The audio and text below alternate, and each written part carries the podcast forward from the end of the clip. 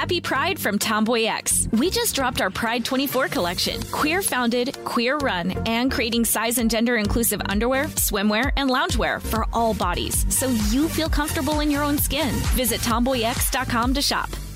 I'm Tracy from Stuff You Missed in History class. Are you a small business owner or even someone who dreams of entrepreneurship? Then check out season two of Mind the Business Small Business Success Stories from iHeart Podcasts and Intuit QuickBooks. Join hosts Austin Hankwitz and Janice Torres as they interview entrepreneurs sharing insights around starting and nurturing a small business. You won't want to miss these inspiring stories of entrepreneurship and discovering ways to business differently so you can too.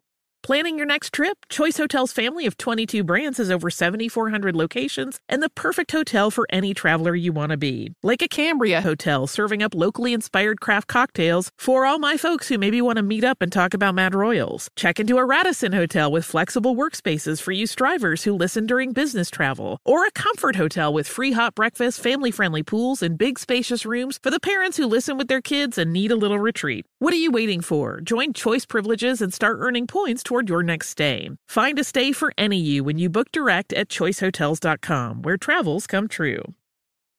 What does every grocery store aisle now have in common? Products that come in paper packaging. And not just the obvious ones like cereal boxes and juice cartons. From beauty products to boxed water, there are more opportunities to go papertarian than ever before. So why should you? Because paper comes from a renewable resource and can be recycled up to seven times. Simply put, it's the smart choice for the environment. And it turns out the easiest choice for you. Learn more at howlifeunfolds.com slash papertarian. Welcome to Stuff You Missed in History Class from HowStuffWorks.com.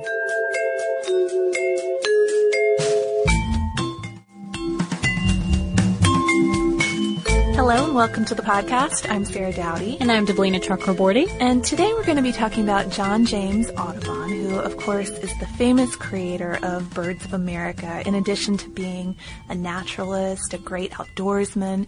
And it's easy to also believe that Audubon might have been the founder of the Audubon Society. It still has his name. It's still the biggest name in bird conservation today.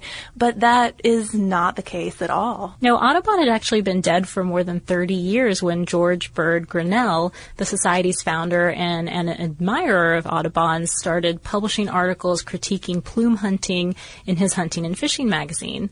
And that was in the late 1880s, and a craze for those huge feathered hats known as Gainsborough hats was decimating North American bird populations, especially shore and water birds. And we talked a little bit about Gainsborough hats in our Real Moriarty episode and the, the portrait of the Duchess of Devonshire sort of starting that trend again for these huge hats. But it really was uh, affecting water birds, shore birds, um, because plume hunters were killing them for their feathers. So Grinnell's publication didn't last that long, but a few years after it shut down, a socialite named Harriet Hemingway decided that she was going to pick up the torch. So she and her cousin pored through the Boston Blue Book, you know, all the top names in Boston society, and noted down every fashionable lady who wore these plumes. And instead of writing them scathing letters like, give up your plumes, the cousins instead invited these feather wearing ladies to join the newly formed Massachusetts Audubon Society. And by the turn of the century, several of these state level Audubon societies banded together, still keeping that name, and consequently, Audubon's name became synonymous not only with his own work, Birds of America, but with American conservation. And between these two heavy legacies, though, a lot of fa- the fascinating details and the contradictions about Audubon's life kind of got overlooked. For one thing, he was fine living in the woods for weeks, meeting Native Americans and fur trappers, or teaching planter sons how to dance and play violin. So, you know, very disparate sort of there. things. Yeah. He was also a real Daniel Boone type who would obsess about his hair. And he and his wife had this cinematic love story, but they lived apart for years. And while he prided himself on his very accurate drawings, he also loved a good tall tale too. I mean, that sort of fits in with the Daniel Boone persona, I think. But he did have all of these different sides of his personality going on. So over the course of two episodes, we'll be talking about Audubon's life with input from Michael Inman, curator of the Rare Books Division at the New York Public Library, on Audubon's technique and the creation of Birds of America. But first, we want to kind of introduce you to the contradictions, surprises, and adventure that actually started really early on for Audubon. In fact, he wasn't even born John James Audubon, was he? Surprise number one. So, throughout his life, Audubon would tell all sorts of stories about his birth, really outlandish kinds of things, like he was born in Louisiana to a French hero of the American Revolution, or maybe he was even a lost heir to the French throne. Really out there stories. But the truth was that he had been born April 26, 1785, as Jean Rabin to a French ship's captain and planter named John Audubon and his French chambermaid mistress in what is today Haiti. And Audubon's mother died just a few months after he was born. I think she had never really adjusted well to the climate there. But when the Haitian Revolution started brewing, Audubon Sr.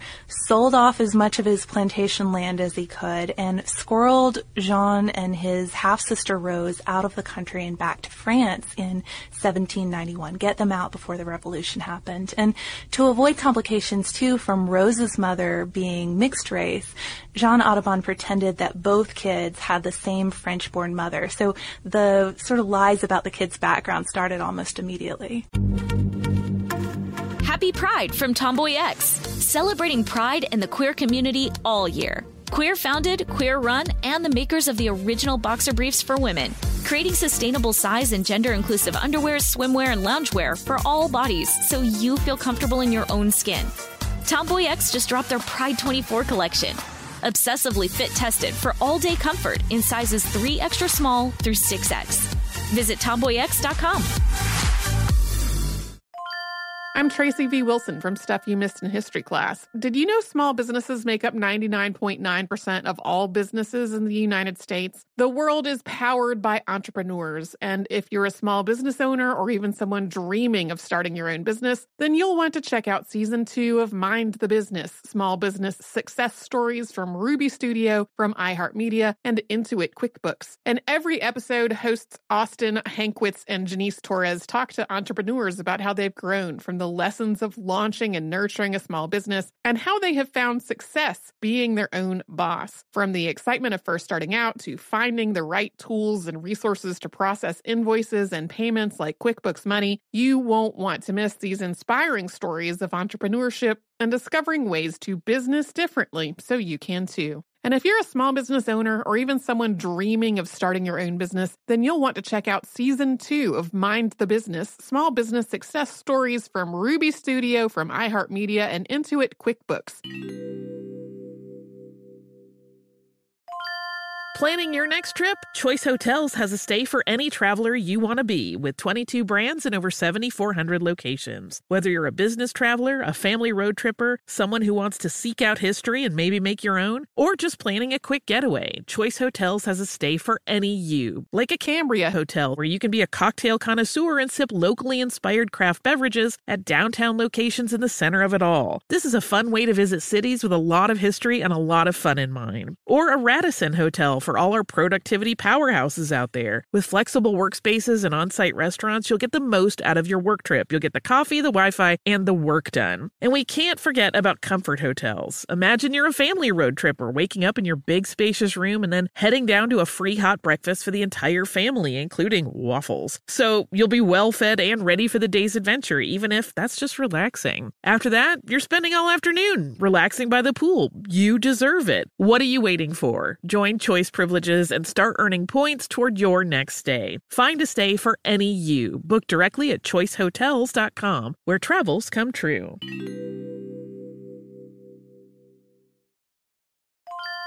When you think about the future, what kind of technology do you envision? Whatever the future holds, artificial intelligence will undoubtedly be at the heart of it all. Join Graham Class as he hosts season two of Technically Speaking, an Intel podcast from Ruby Studio in partnership with Intel. Explore the future of technology that's rapidly evolving our world today with the help of AI. There is still so much work and research needed to fully understand the power and potential of AI, and Intel is at the forefront of implementing AI in revolutionary technology that's changing the world we live in for the better. In each episode, Graham interviews the minds transforming medicine and healthcare, retail, entertainment, personal computing, and more while pioneering new uses for AI in these spaces. Tune in every other Tuesday and explore the latest technology that's changing our world today and creating a more accessible tomorrow. Listen to Technically Speaking, an Intel podcast on the iHeartRadio app, Apple Podcasts, or wherever you get your podcasts.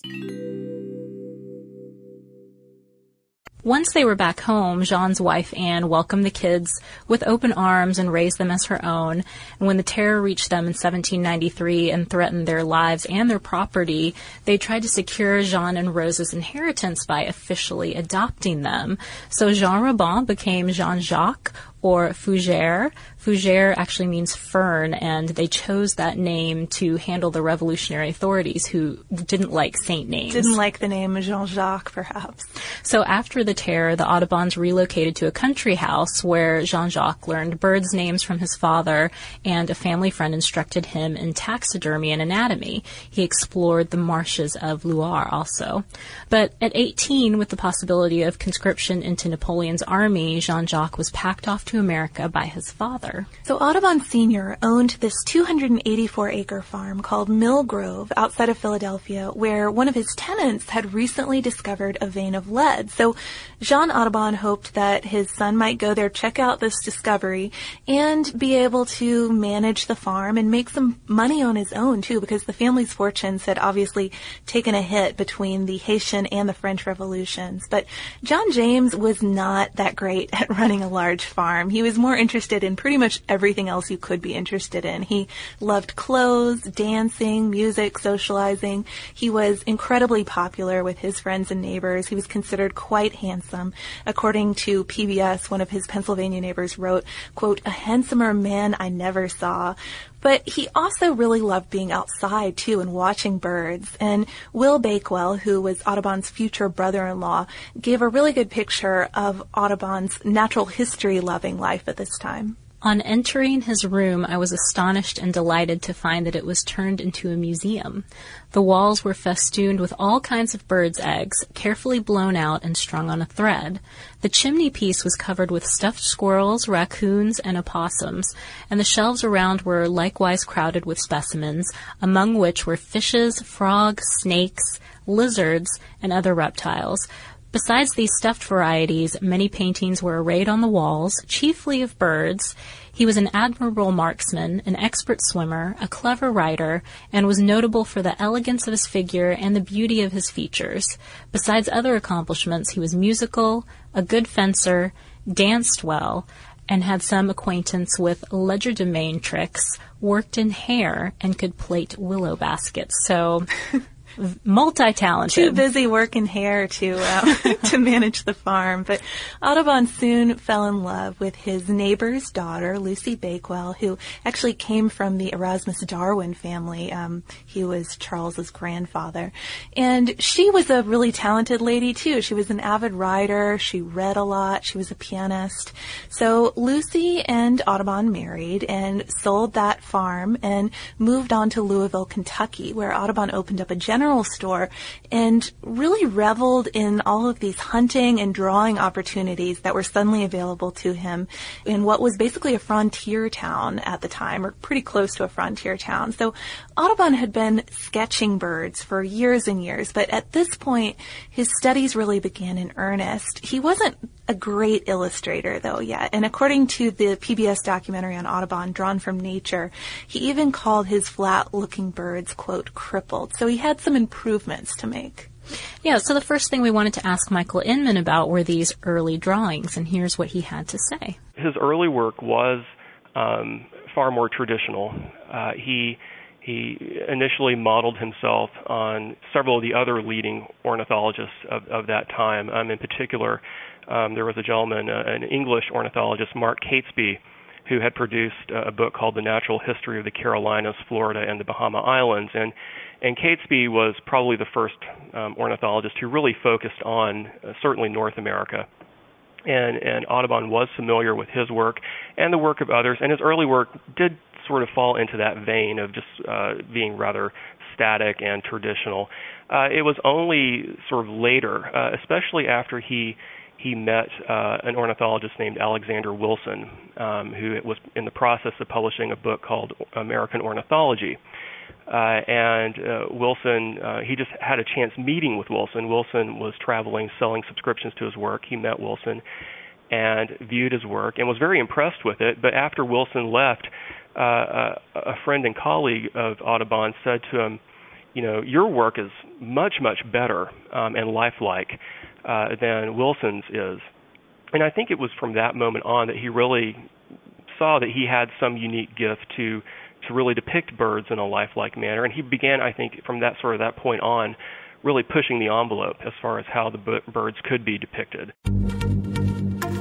Happy Pride from Tomboy X, celebrating pride in the queer community all year. Queer founded, queer run, and the makers of the original boxer briefs for women, creating sustainable size and gender inclusive underwear, swimwear, and loungewear for all bodies so you feel comfortable in your own skin. Tomboy X just dropped their Pride 24 collection obsessively fit tested for all day comfort in sizes 3 extra small through 6X. Visit tomboyx.com. I'm Tracy V. Wilson from Stuff You Missed in History class. Did you know small businesses make up 99.9% of all businesses in the United States? The world is powered by entrepreneurs, and if you're a small business owner or even someone dreaming of starting your own business, then you'll want to check out season two of Mind the Business Small Business Success Stories from Ruby Studio, from iHeartMedia, and Intuit QuickBooks. And every episode, hosts Austin Hankwitz and Janice Torres talk to entrepreneurs about how they've grown from the lessons of launching and nurturing a small business and how they have found success being their own boss. From the excitement of first starting out to finding the right tools and resources to process invoices and payments like QuickBooks Money, you won't want to miss these inspiring stories of entrepreneurship and discovering ways to business differently so you can too. And if you're a small business owner or even someone dreaming of starting your own business, then you'll want to check out season two of Mind the Business Small Business Success Stories from Ruby Studio, from iHeartMedia, and Intuit QuickBooks. Planning your next trip? Choice Hotels has a stay for any traveler you want to be with 22 brands and over 7,400 locations. Whether you're a business traveler, a family road tripper, someone who wants to seek out history and maybe make your own, or just planning a quick getaway, Choice Hotels has a stay for any you. Like a Cambria Hotel, where you can be a cocktail connoisseur and sip locally inspired craft beverages at downtown locations in the center of it all. This is a fun way to visit cities with a lot of history and a lot of fun in mind. Or a Radisson Hotel for all our productivity powerhouses out there. With flexible workspaces and on site restaurants, you'll get the most out of your work trip. You'll get the coffee, the Wi Fi, and the work done. And we can't forget about comfort hotels. Imagine you're a family road tripper waking up in your big spacious room and then heading down to a free hot breakfast for the entire family, including waffles. So you'll be well fed and ready for the day's adventure, even if that's just relaxing. After that, you're spending all afternoon relaxing by the pool. You deserve it. What are you waiting for? Join Choice privileges and start earning points toward your next stay. Find a stay for any you. Book directly at choicehotels.com, where travels come true.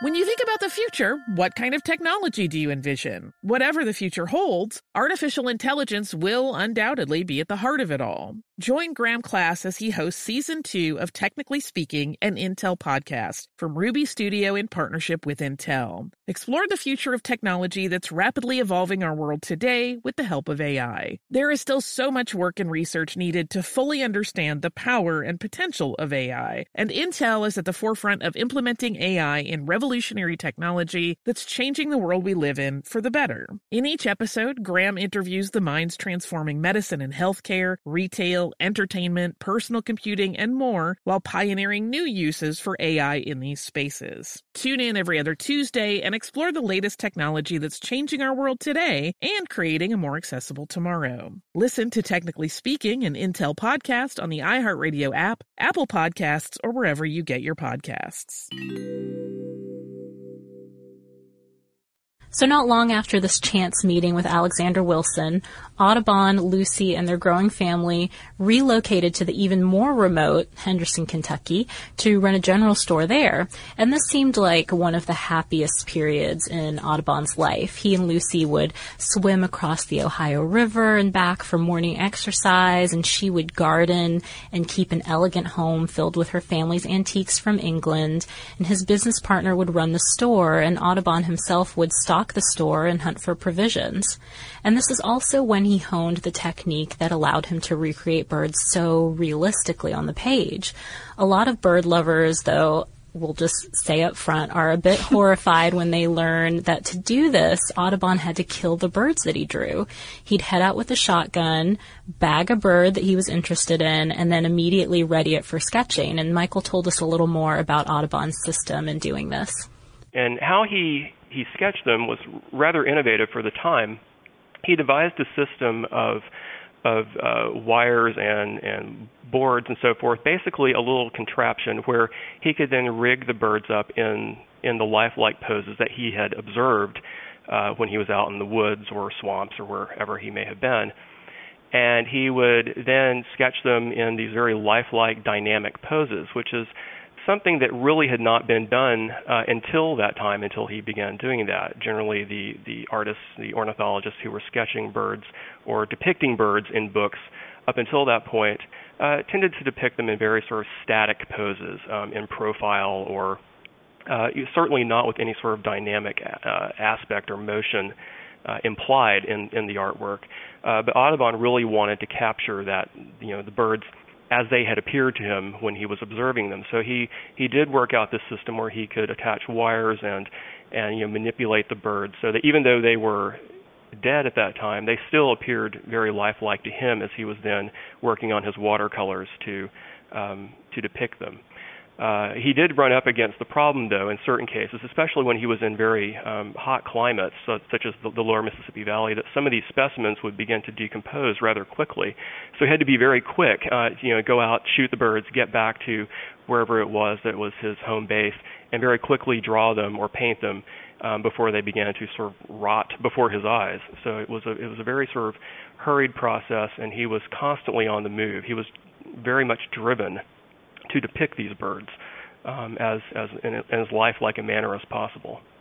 So when you look at Audubon's images, it's easy to see how these gridded, pinned, and freshly dead birds offered a whole lot more over the traditional technique of the time, which was to uh, kill a bird, skin it, preserve the skin with arsenic, and then stuff it with rope, and then finally illustrate it. But, you know, Audubon knew that not only could he position them in more lifelike ways when they were freshly dead, but he even knew that the color of a bird's feathers would start to change within just 24 hours of its death.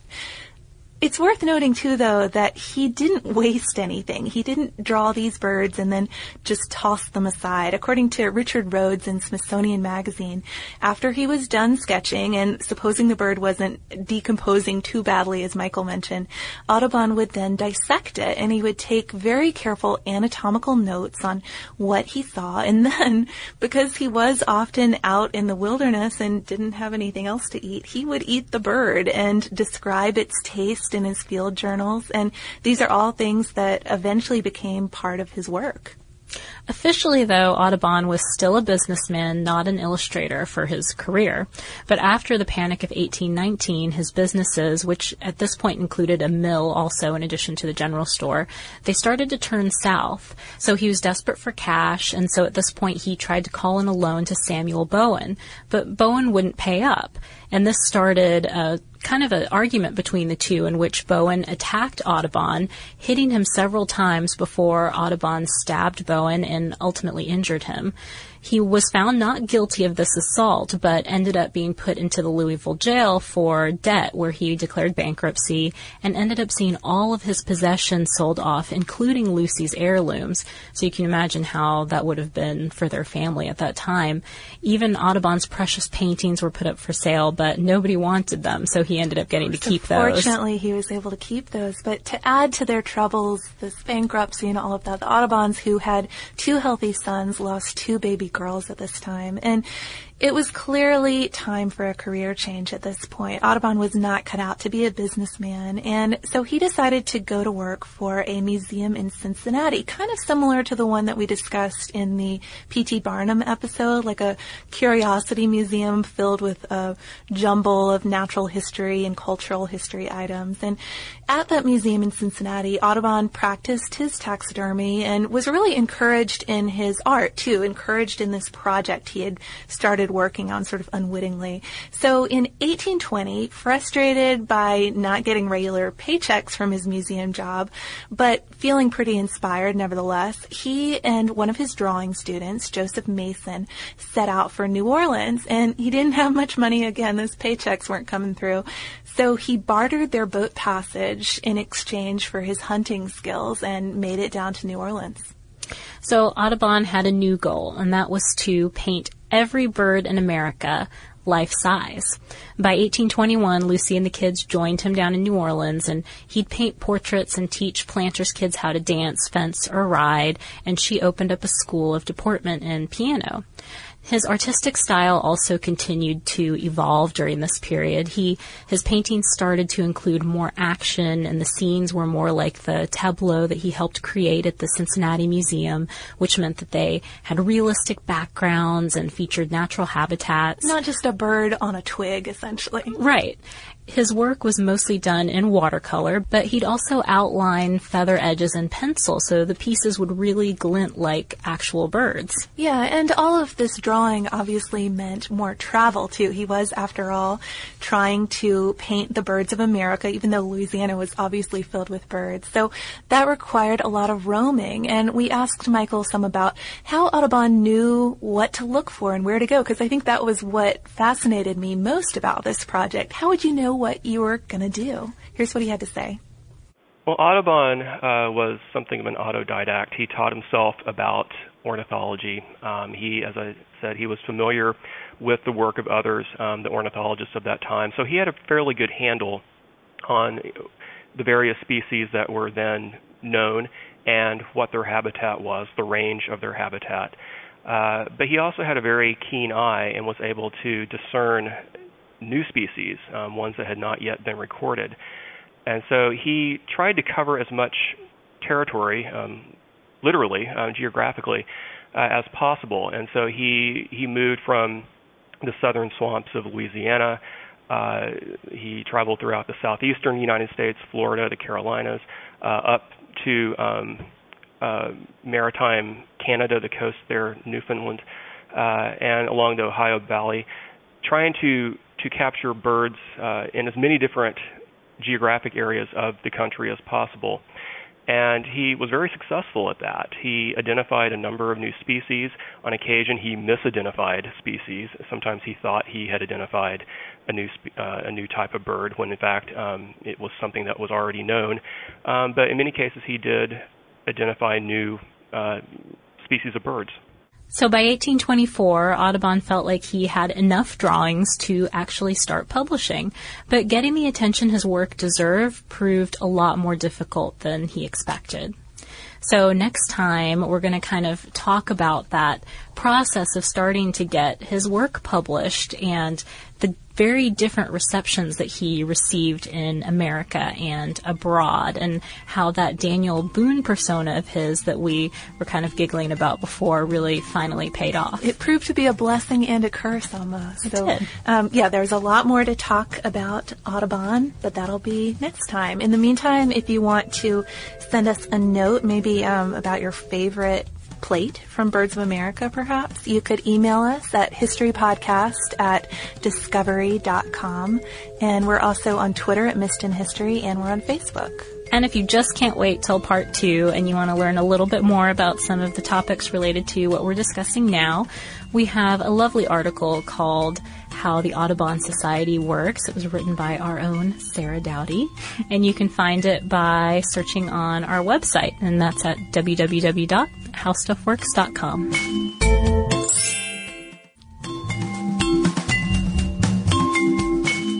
For more on this and thousands of other topics, visit howstuffworks.com.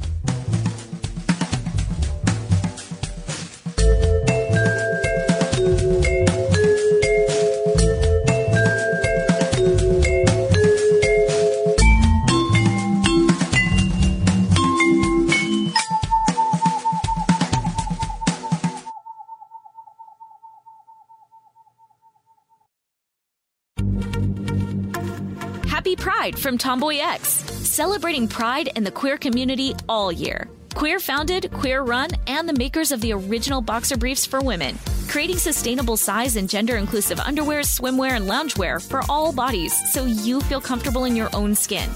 Tomboy X just dropped their Pride 24 collection. Obsessively fit tested for all day comfort in sizes 3 extra small through 6X. Visit tomboyx.com. Xumo Play is your destination for endless entertainment. With a diverse lineup of 350 plus live channels, movies, and full TV series, you'll easily find something to watch right away. And the best part? It's all free. Love music? Get lost in the 90s with iHeart 90s, dance away with hip hop beats, and more on the iHeartRadio music channels. No logins, no signups, no accounts, no hassle. So what are you waiting for? Start streaming at play.xumo.com or download from the app and Google Play stores today. All you can stream with Xumo Play.